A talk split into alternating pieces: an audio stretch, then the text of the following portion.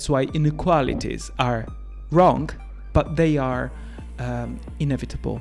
And the way in which fashion works, I, I still believe in the idea proposed by Simmel and Veblen in the late 19th century. Going inside of people's head, asking them what sort of the most selfish, disgusting aspiration you have, and then politicizing it and selling it back to people. I mean, do you really believe that capitalism is becoming a moral guide? Is it not that capitalism is doing today what it has always done at best, which is adapting to the new situation, to the new society, to the evolutions of society to sell more. Fact, I, I'll, I'll make my lips even bigger I'll, I'll complete what Phil has failed to do.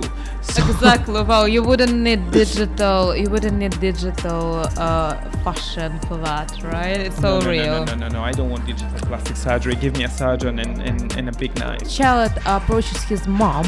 Shepson has zero emotion. She's probably sick and tired of this life. And actually, I think in all of us, we kind of wish we could do this child and just go and Destroying havoc everything, dressed however the fuck we want. Bothered me is that this sort of woke. Um, uh, oh my gosh, I said that the forbidden word. The sort of of woke uh, propaganda of the uh, of the marketing campaign. Today we will be talking about Gucci latest collection. Yeah, yeah, absolutely. Very current and contemporary. I will segue a little bit into digital fashion and yes. what it means for yes, us of course. and everyone. And when we will look at Russia's drag race show, yeah. which recently came out. We'll also talk about John Lewis' latest uh, ad for their new insurance. For John Lewis, yeah. yes. I don't know if we can say John Lewis. I don't know if we can say John Lewis, but uh, we will.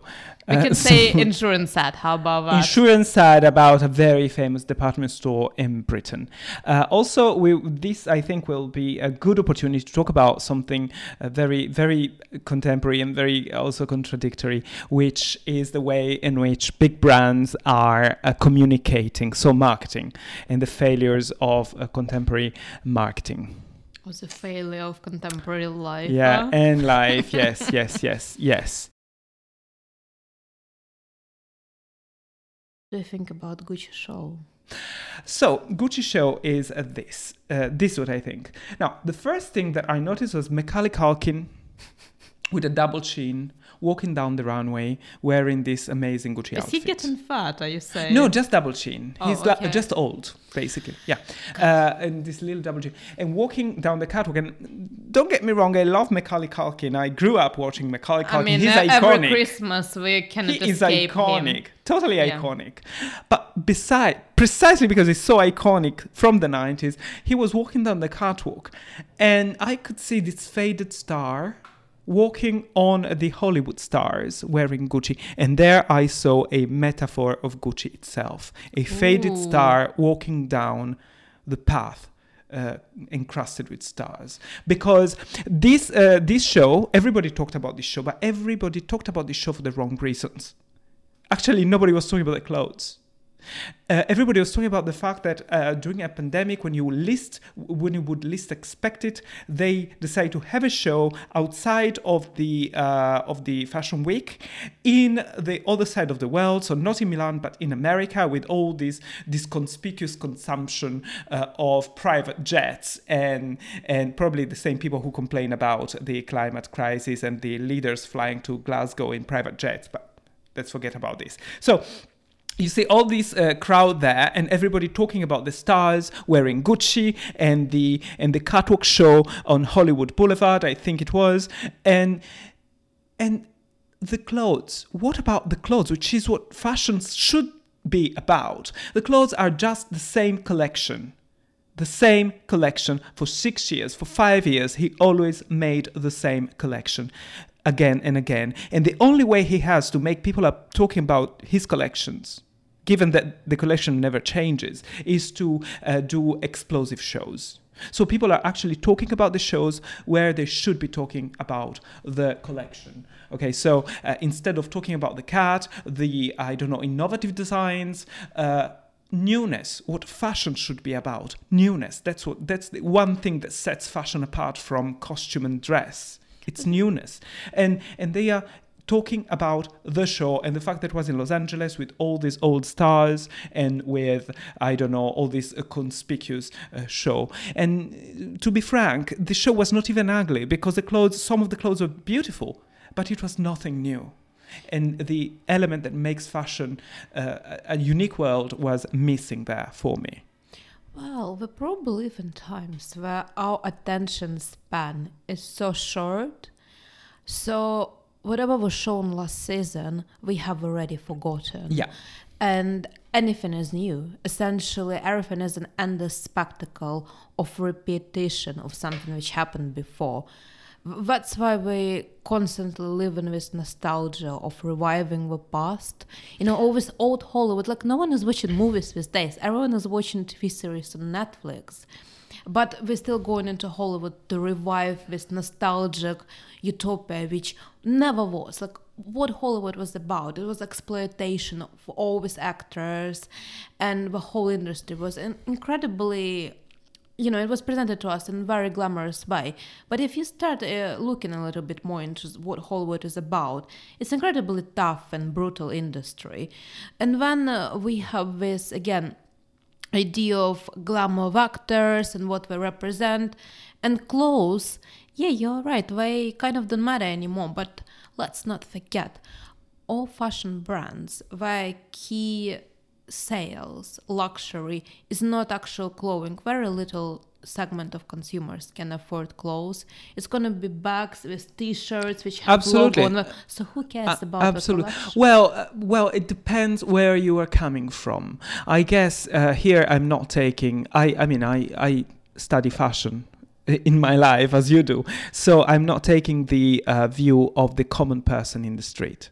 I'm trying to look at it from the point of view of uh, sort of the contribution to the world of fashion. And I absolutely agree with you. We live in this sort of uh, constant nostalgia for the past, but nostalgia is a stop to innovation. Okay, Gucci to me is creativity without innovation, where creativity is what kills innovation okay because creativity is something that looks new without necessarily being new. But there has n- there hasn't been a single new idea in terms of innovation coming from Gucci not a new structure nothing the only reasons why we the only th- where um, part where they really innovate is communication and the only reasons why we have been talking about Gucci in the latest years were in turn the Gucci Fest this horrible fest with these horrible fashion movies i think from a cinematic point of view not from a fashion point of view. Uh, and then we talked about uh, about Gucci because it was essentially legally copying Balenciaga's collections. And here, uh, because it went to Los Angeles to, for, for this grand uh, show, uh, where he very carefully targeted all uh, the themes that are dear to the heart of liberal uh, Z generation um, customers. So what I'm complaining about is that yes, there is a lot of talk around Gucci, but there is no contribution to innovating uh, garments. And what makes fashion fashion is the fact, as I was saying, newness, yes, but also the fact that fashion teaches us how to dance, how to move, how to fall in love. We, we, there is a certain amount of comfort in clothes or discomfort, and these things have we seduce people differently if we, if we are wearing Miuccia Prada or Rei Kawakubo. You know what I mean? I don't see any progression in this discourse with Gucci, and that's that really breaks my heart because I see a huge brand with a huge potential and also a very good designer because Alessandro Michele is a good designer. Uh, repeating the same old story because it's safer to go where you know the money the money is um, easy easily made rather than trying and risking. Failure and risk are part of success and they only go for what is safe. And this to me betrays the very spirit of of the fashion that I like. Yeah, but at the same time, probably during pandemic and all the mass happening around the world, uh, by just going for the safe bet, like you said. But uh, speaking of future fashion, do you think there is much value in digital? Oh my gosh. With you know, uh, everyone is talking these days. All the reports everywhere, metaverse, Facebook yeah. is now uh, Meta. Uh, so And and consumers like uh, there are a lot of reports saying consumers will pay a lot of money for digital clothing and they will have you know via digital houses digital art exhibitions they will buy digital pads digital holidays imaginary holidays like we can't really travel we Yeah. might as well just imagine So in a way, um, some some parts of um, of the of life of fashion can be digitalized, and we have seen this because we come from a uh, from a uh, culture of um, listening to music in in in CD-ROMs. And and the um, what's the name? The um, the recording tapes. Uh, tapes. Tapes yeah, tapes. And then we have i mean if to, if somebody told me when i was a child in the 90s if somebody told me you will get to a point in which you will not need any device but you will just i mean any any hardware for music but will just uh, listen to virtual pixels of music without having to buy an actual hardware. I wouldn't have believed it and that happened. So there is a possibility for certain parts of our lives to become digital. But music is waves. Clothes is a different story. Because it's a marketing strategy, and marketing is not for selling pixels at 18 pounds, it's for selling, you know.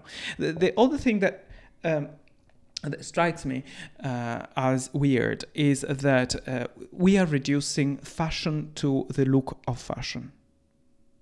And uh, if we look for, I give you an example. Gianfranco Ferré, one of the greatest designers, one of the greatest Italian designers of the 70s. He also in the 80s and, f- and early 90s, before Galliano designed Dior. Great designer. He was called the architect of cl- the architect of clothes. Now, Gianfranco Ferré always conceived uh, his shirts as beautiful structures that uh, had a very specific way of being worn and had a very specific impact on the wearer. Okay, the beauty of these clothes was never the point. The beauty was always a side effect of the construction. So we are losing this. We are reducing fashion to the looks and not fashion to uh, everything that surrounds the looks. And and this is possible in digital fashion because you don't have the to wear them on your body, but it's removing a big chunk of know-how from fashion. And I was looking at an interview that actually that you sent me about the girl who was talking about how she created this first digital only digital fashion brand. And she said yeah i'm trained as a traditional designer. And i was like where's the point of learning about textiles and and and sewing techniques if you um if you if you only create looks that are bi-dimensional and to be to be seen online. Where is the point in this? Where is the point in learning the traditional way?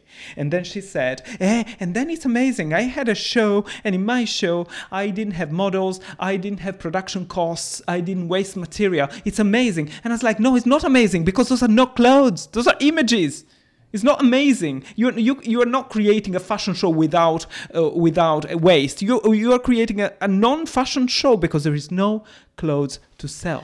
But this is this is very fascinating point, Rupi. I think exactly we evolved to the stage of our culture today, which we no longer manufacture products or things, we manufacture ideas and images. I think this is the biggest sort of a cultural product today. It's almost like um, who cares about the substance as long as surface looks exciting and this is a huge influence of social media we all know whatever is presented to us on social media is not real or even if Yeah. it has reality is the best possible controlled version of anyone available. It's it's it's not there's nothing genuine about it. And therefore digital cloning is a perfect example as an outcome of this culture. And it's you know it's super questionable because everyone is using filters. That's another thing. I think digital clothing is some sort of extension to the fact that all images online were edited. Like any big celebrity or influencer i expect most probably we will be using some face filter when we do their life stories or posts. And therefore it sort of it's not a real experience but also this interview, this girl she was wearing real clothes. The only digital thing she had were earrings. So it's Yeah. also highlights. Yeah, exact- It's almost like Yes. a little accessory or something extra. Like you can add sparkles to your outfit. That's that's what I was saying. You will only uh, create a sort of big uh, harbinger. Your digital fashion will be the harbinger of real clothes. So it will make real clothes even more desirable. You will sell more clothes, and uh, and and that's it. And it will be a, an amazing, glorious marketing campaign. My point remains. I am all about people creating digital fashion, as you were saying, for all the reasons that you were that you're talking about, performance, uh, video games, everything. Just don't sell it to me as a viable solution for reducing waste. Just Yeah. this is just not uh, the uh, the uh, just don't sell me as something that this is not. Don't have an easy solution to a complex problem because that just doesn't work. yeah, it's the same. Otherwise, otherwise, uh, your country would still have an amazing utopia uh, in action if easy solutions to complex problems were Well, possible. my country is now United Kingdom. The country, Your country, you are English. the country, you are the, English. the country which But- produces heritage. We not Yes, we don't produce yes, anything yes. but heritage. yes, yes, yes. Well, mm, I would also add to this point.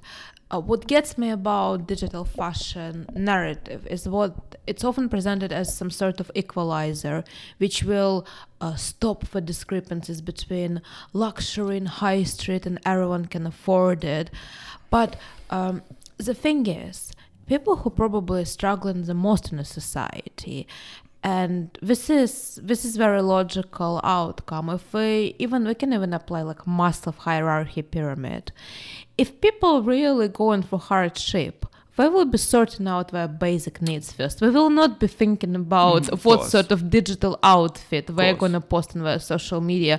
So, what sort of equalizer that? It's it's not offering anyone warm or real body cover, which is actual problem for people who are struggling. So it's incredibly hypocritical and Very. but at the same time, I'm not denying it can be beautiful, it could be spectacular and very exciting. But I really struggle to imagine how it can become actual replacement for the fashion clothing.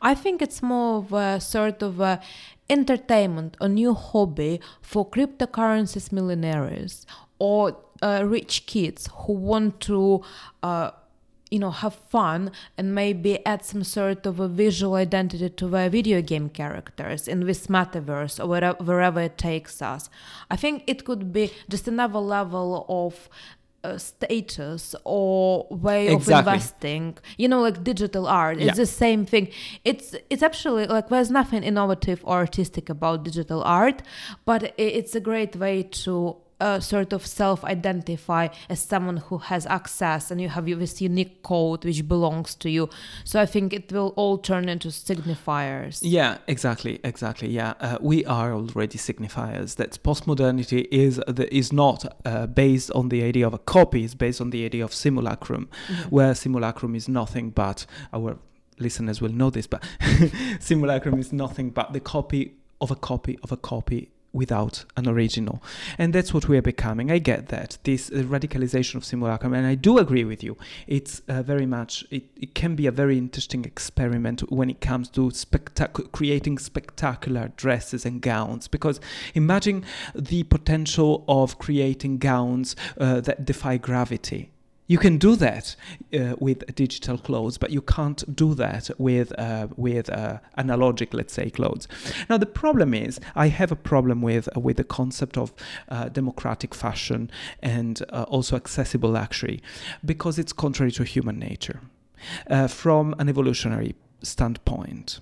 Okay, um, that's why inequalities are wrong, but they are um, inevitable.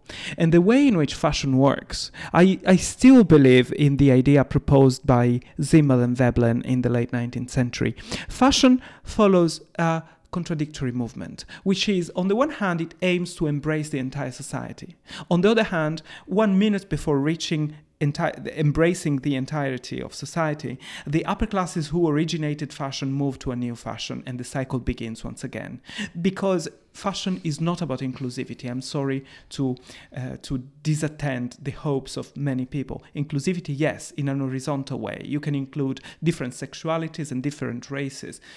But in a ver- from a vertical standpoint, from the standpoint of income, fashion can never be inclusive. It's about exclusivity. It's about possessing what the few possess. Every social class desires what the social class right above possesses. And once the social class below obtains what the social class, class above has already achieved, the social class above moves towards a new trend. And I'm sad to say, I am very conservative when it comes to the evolution of trends, but I do believe that this, uh, that was theorized more than 100 years ago, it's still valid. And this is what I see around me still. Well, luckily, if you're one of these lucky people who managed to acquire real house, not the Oh digital one. There's always an insurance you can get for any sort of accidental cover or any damage, which uh, was recently brilliantly advertised to all the British consumers here. Yeah, yeah, the ad was amazing. So let's describe it for our viewers and listeners. it was banned as well, so probably. no, hold on. Let's go in order. So the ad was uh, a very uh, famous, um, a very famous British um, English um, department stores advertising uh, a service which was home insurance for real houses, not digital ones. That's important. And in the ad, there was a boy uh, with a clearly gender fluid, dressed as a girl, um, walking around the house and destroying everything. And then at some point, the boy meets the gaze of his sister. And that's the most amazing piece because the sister of this boy is a very serious, well behaved girl uh, doing her homework. And she looks at him like you're crazy, and he carries on destroying things. And after the house is basically uh, in pieces, in wrecks, uh, the ad says uh, buy the home insurance and blah blah blah. So that's it. Yeah, um, I think, well, essentially, I thought the ad was brilliant because uh, what that child symbolized to me is probably the embodiment of. I I actually didn't think it was anything about gender or even like. Uh, I didn't even see a hint there. I think, look, uh, gender, it's very much uh, societal construct in terms of what men should be like this and women should be like this. Like why why why we sometimes just not think what anyone can dress however we want.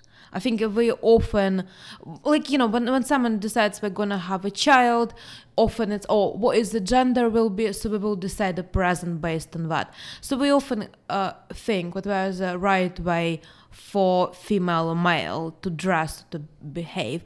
But what i thought was a big sort of uh, symbolism is probably always oppressed individuals who manage to get a mortgage buy a house and essentially we all sick and tired. Because when the child approaches his mom she absolutely has zero emotion she's probably sick and tired of this life. And actually i think in all of us we kind of wish we could be this child and just go and Destroying the havoc house. everything dressed however the fuck we want Uh, that's a very fascinating uh, perspective. Uh, what I thought actually is you are saying gender is uh, culturally constructed. Well, we don't know this for certain. There is there is con- there is contrasting. No, I'm Yeah, not yeah. saying it's not. I'm saying that partly it sh- certainly is, but we don't know this for certain.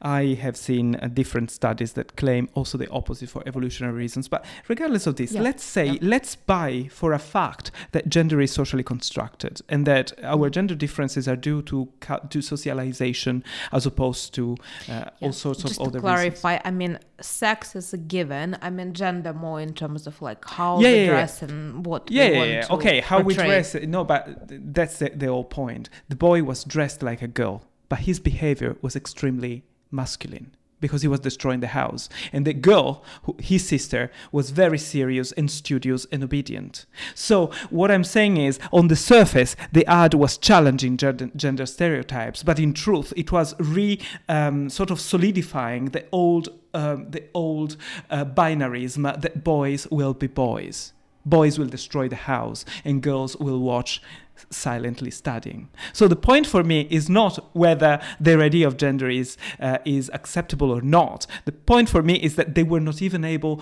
to uh, establish a principle and to abide by it. Well, we almost like now you say it this way. It always makes me think of this Hogarth paintings at National Gallery. You know, uh, Mariage à la mode, Mm?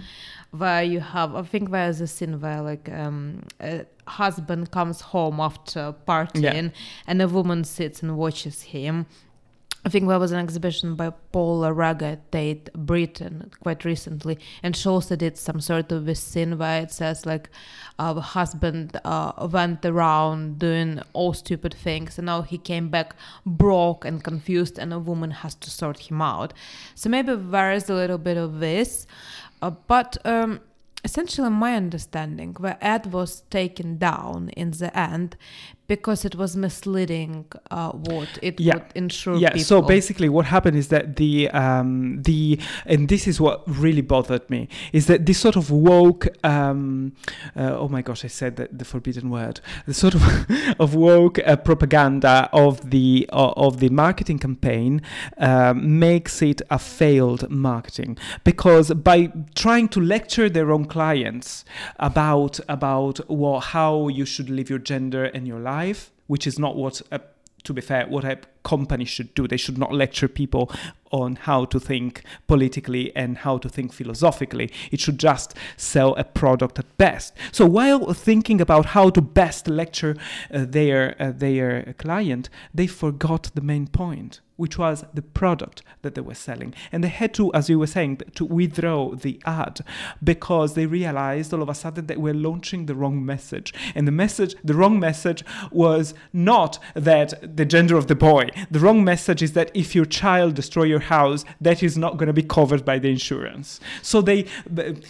misled by this uh, this idea of feeling um, of feeling contemporary and woke at all costs they forgot the real the real essence of it which is the fact that they had a product to sell and the company had to call all the clients who bought the uh, insurance within the time in the time in which the uh, commercials wa- was aired to make sure that they that they understood that the company was not covering for children destroying the house. Did you know that?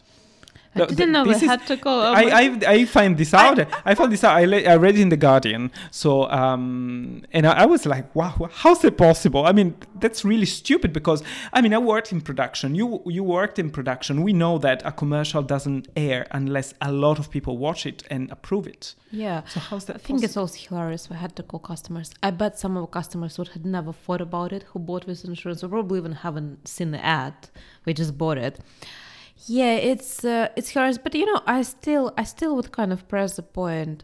Children often put on random clothes. They put on random makeup or face paint, and I don't think we necessarily think about. I think it's a more adult thing. I think when uh, adults were dressing up this boy, because I imagine obviously it was done by adults, with whole production, they probably had this narrative. But if a child would do it, he probably would have no idea. He would be just enjoying himself. Okay, I'm gonna quote Ju- um, Judith Butler now. Oh. Judith Butler, yeah, who I uh, grew up reading when I was at university. I read a lot of Judith Butler, uh, and then I realized that I was um, that I didn't entirely agree with with her points, even though I, for a substantial part of my life, I was completely absorbed by by her philosophy. Also because it's so difficult that when you grasp something, you feel very empowered. Oh my gosh, I understood Judith Butler. Uh, anyhow, uh, in one of her books, she analyzes the way in which psychologists um, classify uh, gender dysphoria, which is the uh, contradiction between the sex that you were that you were born with and the way in which you identify that's gender dysphoria, which creates a significant amount of discomfort. And one thing she says is very interesting. She says uh, the um, in order to classify, in order to um, the psychologist, in order to verify whether you are gender dysphoric, which is the first step for changing sex, or at least it used to be. They have to ask you questions about your childhood. And they would look for specific answers. Like, for instance, did you dress up as as a boy or a girl of the, as a person of the opposite sex as a child? And then Judy Butler says, but isn't this just acting? Is, the, is this something that has to do with identity? Isn't this just what children do uh, when they act, when they perform, when they pretend to be an animal or or a hero? Isn't it just that? It does does it have to be something that has to do with your identity?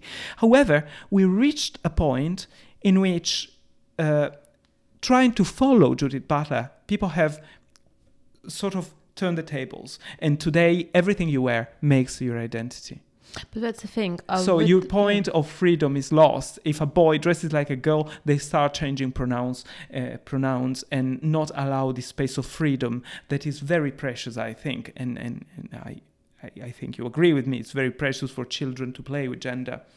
Yeah, I think it's precious but for children becoming to an identity. Yeah, but I, I, I think uh, that, that's a very interesting element of our culture. And to be fair, this is a big reason why I wanted to do this podcast is to speak why why our society is so polarized why we have to label everything why we have to put everything into the sort of an order. You know it's almost like this uh, uh, Foucault theory where he sees our society being mediated by power constantly like yeah. everything has to be categorized. Yeah. and it makes it very easy. Like if it's uncategorized it scares us or we don't know what to Yeah. do it as long as we can label it and decide if it's good or bad it gives everyone this fake sense of security or stability or control or like we observe and we know what is the right way to go about uh, anything you do in this life and I think this is probably a huge challenge because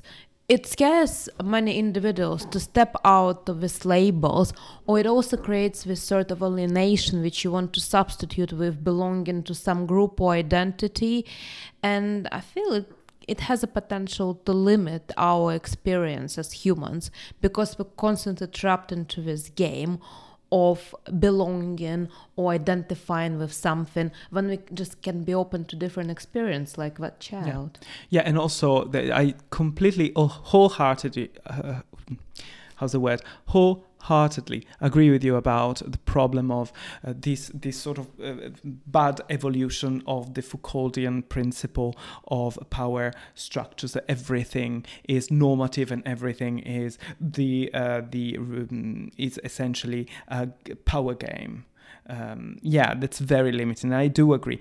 Anyhow, going back to our ad, my problem is not even their philosophy once again. Also because, in all honesty, I don't think they have a specific philosophy about how children should live their gender. They are trying to ride the zeitgeist, and they are failing at it because it backfired because they had to remove the ad. Okay, because they were criticized by the left because they were, after all, they were uh, proposing normative gender stereotypes, uh, despite they tried to avoid it, and they were critifi- criticized by the right for doing the opposite. So they made nobody happy, and they disenfranchised their customers. And to me, the problem is that marketing, big companies, big corporations, the cathedrals of uh, of um, capitalism today are lecturing and becoming even moral guides to people. I mean, do you really believe that capitalism it's becoming a moral guide? Is it not that capitalism is doing today what it has always done at best, which is adapting to the new situ- situation, to the new society, to the evolutions of society to sell more. And there is a precedent. I don't know if you know about Gillette. Do you know about the Gillette failure? um, is it something to do with uh, advertising for women and Yeah, yeah. So basically, Gillette had, after the Me Too, they realized that they had a problem, massive problem. Their customers were predominantly males. So, how do you address your male client um, in a moment in which masculinity itself is seen as a sin? Okay, you have to, you are born with a sort of original sin if you're a male, according to uh, some uh, progressive uh, intellectuals, and you have to sort of wash your masculinity off because it is intrinsically bad, not because you do something, just because you're born a male. And they thought, okay, let's address this in a commercial, and they did a sort of a mm, commercial, I think, in support of Me Too, where they uh, advertised against the um, the uh, to- what they call it toxic masculinity, and that was one. And then they did another one in order to advertise their best-selling product, which is the uh, razor for men, the um, the mm, what's this called? Yeah, the razor blades Yeah, yeah. for for men. They chose as a testimonial a transgender boy who was born a female and became a a boy. And the father of this transgender boy is a very emotional story because there is this transgender boy shaving his fist, his first beard, beard, and the father helps him out and teaches him how to remove the beard. And that's a perfect subject for a short movie. The problem is that they wanted to sell through that. Now, you can do this with fashion, okay? You can use gender fluid models with fashion. You can use uh, whatever you want with fashion because your client wants that, wants to see that. What about when you are a massive company selling cheap products to the majority of society and you are telling the majority of society that their system of values is ultimately wrong? You are just disenfranchising your customers. Bottom line, they sold a lot of money. They, they lost a lot of money. Okay, they said that the losses, eight billions, I think, was not due to uh, the um, uh, to the um, commercials, but I think it does show, even though maybe not all the losses were due to the commercials, but it does show that there is a sort of a, a divorce between these brands and their clients because they forgot that they have to sell a product and they are trying to lecture their clients on how to vote, how to think, how to see the world. And you don't want to be you don't want to be doing that. You really don't want to be doing that uh, if you are a marketer. Okay, if you're a politician, okay. If you're an activist, okay. But capitalism, unless they want to lose money, they're trying to capitalize on it without realizing that they are only looking at a tiny minority, which is, to me, is very similar to Brexit. Okay, nobody saw it coming because everybody was uh, focusing on liberal uh, people who live in London. And they didn't think that maybe the majority of the country outside of London would have a different opinion. And the same thing with Donald Trump. Nobody saw it coming because people were focusing on the East Coast and the West Coast. And nobody was looking at the big chunk in the middle of the United States. So to me, they're d- committing the same mistake. They are not looking at their client, they're looking at a tiny minority of, the, of elite, uh, of intellectual elites uh, that they mistake for their clients. But they're not the ones bringing the money to the company. Was I too harsh? Mm. No, I think uh, you know it's no, it's super fascinating. Like you're taking it to so many different directions. I was just thinking about politics and Brexit and Donald Trump, and probably you know it all kind of starts back with I think like 80s politics when you know we started doing these focus groups and opinion polls, and Yeah. what we were telling people not political agenda anymore. Yeah. they were looking at their deep desires and benefit uh, what which would benefit them. And i think this is like a whole idea of donald trump. It's not about uh, you know our community or what we Mm. can do better for society. It was all about like you know what like we're gonna get our life back on track. We're gonna make it all good again. And it's the same with brexit the reason why it worked so well, it sold the idea to general public. What you know what European Union, who needs this community, who needs to be together. We don't need with immigrants anymore. We're gonna have great life ourselves. We're gonna this way because it benefits us as individual. Yeah. We'll And be in control. Yeah. it's it's this manipulation of you know it's almost like Freudian, not directly, but it's sort of like going inside of people's head, asking them what sort of the most selfish, disgusting aspiration you have, and then politicizing it and selling it back to people. And I think uh, this is what we often observe. But when you are right, I think when brands are trying to teach people lesson, it doesn't work because if you want people to give you money, you need in subversive way uh, sell them back what they desire the most. Yeah, and I think there is a massive problem in our society now that we were talking about uh, also Trump, but it also applies to these commercials. Um, and the problem being that we live in um, in uh, different all, all social groups live in different epistemological realities. We are reached by different informations. Also, the algorithm in social media makes this Yeah. possible. So we are reached by different information. Unless one goes looking for specific information, is not reached by them. Everybody thinks to that they have the key to understanding the world, and they all seem to be living in different worlds. Um, and this cannot be a way in which society can function. Okay, because we're living side by side and yet in different worlds. We live in metaverse, stupid. In the meta, in the yeah, that's the- it. and in also metaverse, it in works. metaverse, yes, and in the multiverse as well. Exactly. Uh, but this is this is a, I think a, a losing game. A losing game because togetherness should be the point, and the first thing to do should be to acknowledge when you lose, and also acknowledge when you win, and the other part should do the same. So this was, I think, the problem, for instance, with Trump, that initially he his uh, his massive win was not acknowledged. It was not massive numerically, but it was massive because nobody saw it coming. Um, nobody in the other side, none of the Democrats really acknowledged Trump as a president.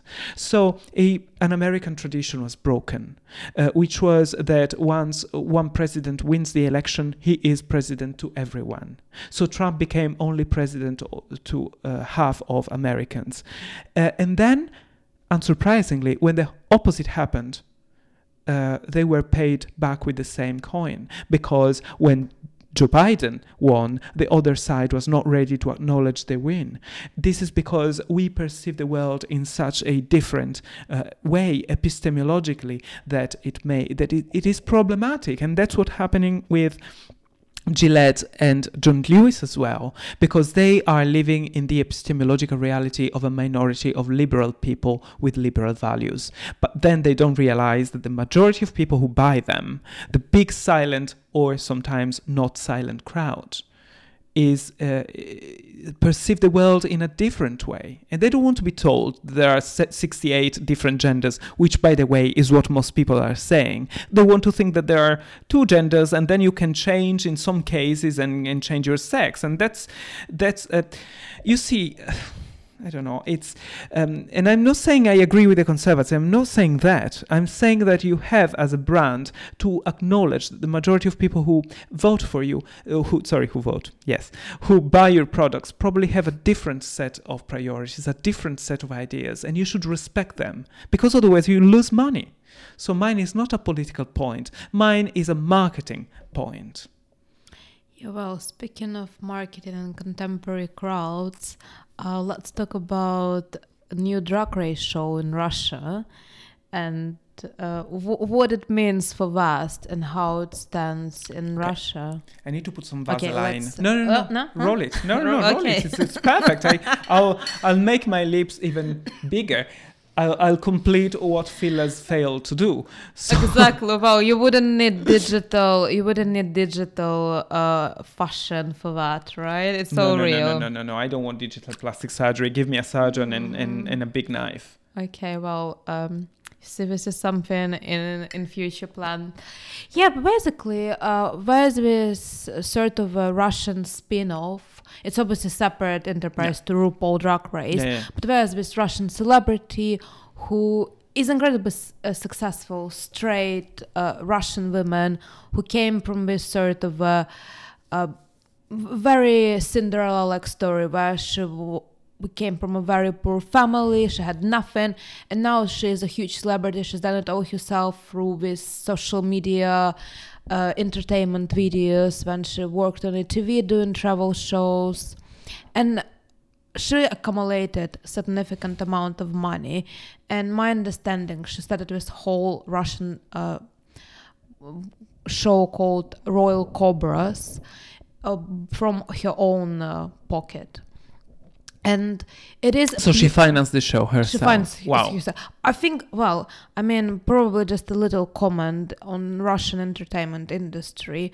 Um, I understand a lot of uh, entertainers and um let's say who are not working on a TV, as uh, this is where a lot of money which are funded by government or big entertainers uh, enterprises, they actually all fi- finance all their YouTube channels, all these entertainment programs themselves. Mm-hmm. And when they get money from advertising, all, all mm, like actually i think it's super specific especially in russia i mean we do it in west but you know for example here when you often watch maybe youtube video you will have um advertisement Yeah, or even on a podcast and it, most of the time it's recorded by someone else it's not necessarily yeah, of often course. Yeah, yeah. uh, basically, in Russia, there's a huge trend. All advertising is integrated with as part of a program.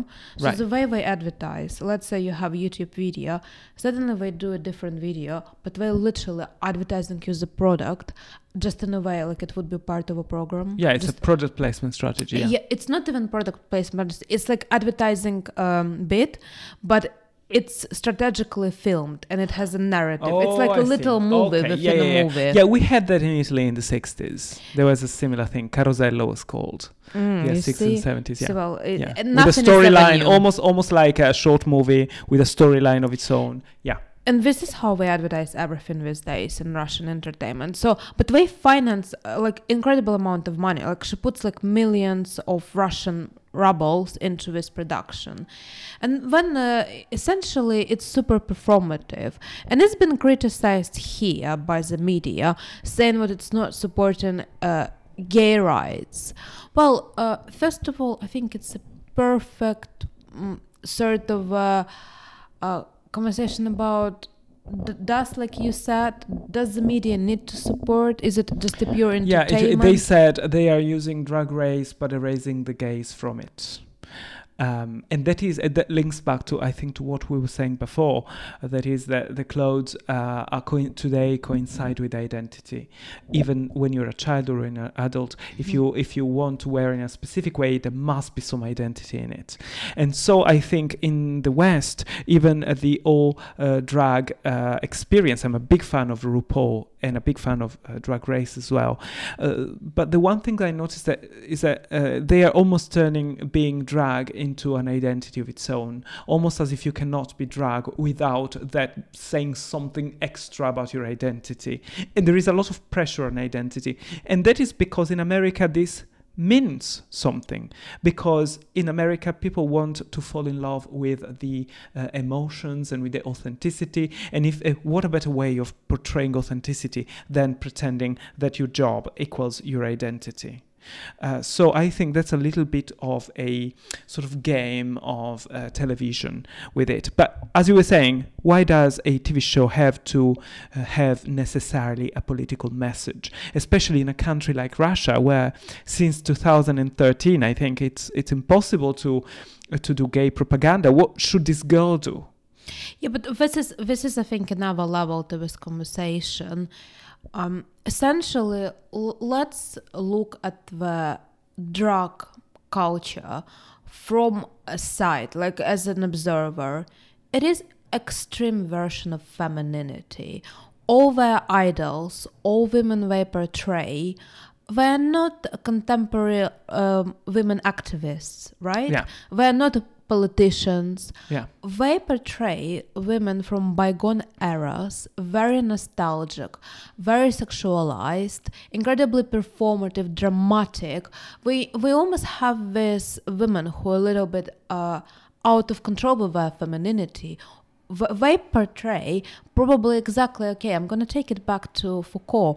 You know, this hysterical female. We almost present that, and this Yes. is what patriarchal society likes. We like to put her back into her place and tell her how to be. So therefore, this is just a subversive way of re-establishing Russian societal structure and supporting it politics in a way. I think we often uh, link, like you say, specific uh, visual culture to identity. When here it can just take pure form of entertainment, and essentially it turns out to be, I think, very suitable narrative in what contemporary Russia is. You always have the more totalitarian, the more oppressive society is, the ruling ruling um, government is. Uh, the most subversive and banal way of transgressing it there are, and it's almost like a subtle ironic comment on it, which probably goes missing because it seems to be so in line with what most of men and probably women see as a standard. Yeah, exactly. Plus, I think it's very weird that um, the activists, I read a couple of articles and they were criticizing the show so much. Um, and I, I find it weird how people are unable to separate the two things the show from gay rights. Okay, the battle for gay rights in Russia is very important and it should be fought very harshly. Okay, because the situation I think of banning the gay propaganda is a very bad form of oppression, and I nobody with a brain would probably dispute Oh, that. I'm just gonna say, you know, we also banned rainbows everywhere. I know, I There know. were some I like know. ice cream brands which had like rainbow, and they like uh, you're not allowed to sell it anymore. And one, uh, I think it was like um nursery, and they had curtains with rainbows, and someone called the police to go and Oh take my down. gosh. It's just like Oh it's ridiculous. That's truly ridiculous and ludicrous, and, and we should fight that. But that I think has nothing to do directly with the TV show. And what did people expect the TV show to be coming from capitalistic America? After all, Western TV shows did not do Drag Race until it became something completely normal and accepted by society. What did you expect this girl to do? Not to go with Russian society. It's so what I'm saying is there are two different battles. You just accept the fact that they're doing drag race. You cannot bring politics into it and complain because they're not doing it in the way in which we do it in England or in or in uh, America or in Canada or even in Italy because now there is drag race Italy as well. You cannot complain because they're doing it differently because the system of laws is completely different.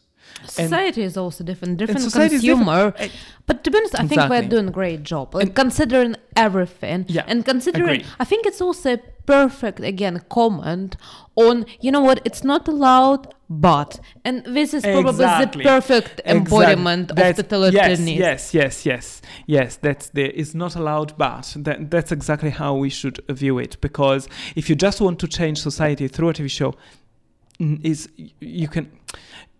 I mean, they would put you in jail. they would put the poor rich girl in jail. It's it's a lot that she's already doing it. That she's able to do what she's doing. So um, yeah, let's I would say separate the battles and not uh, pretend that she does or she can't do.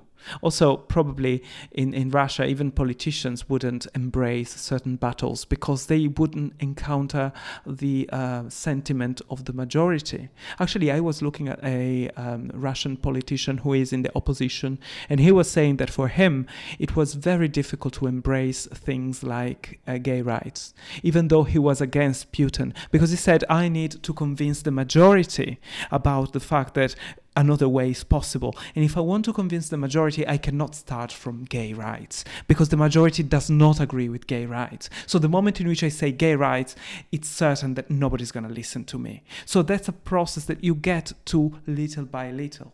Okay, either with international uh, with international pressure on the government or with, through um, being very patient and waiting society to little by little change its view naturally because revolution and Russia is a proof of it does not work. But evolution does work. And evolution is not destroying the previous system and bringing a new one. Evolution is making little changes, piling up little changes until we get to a better society.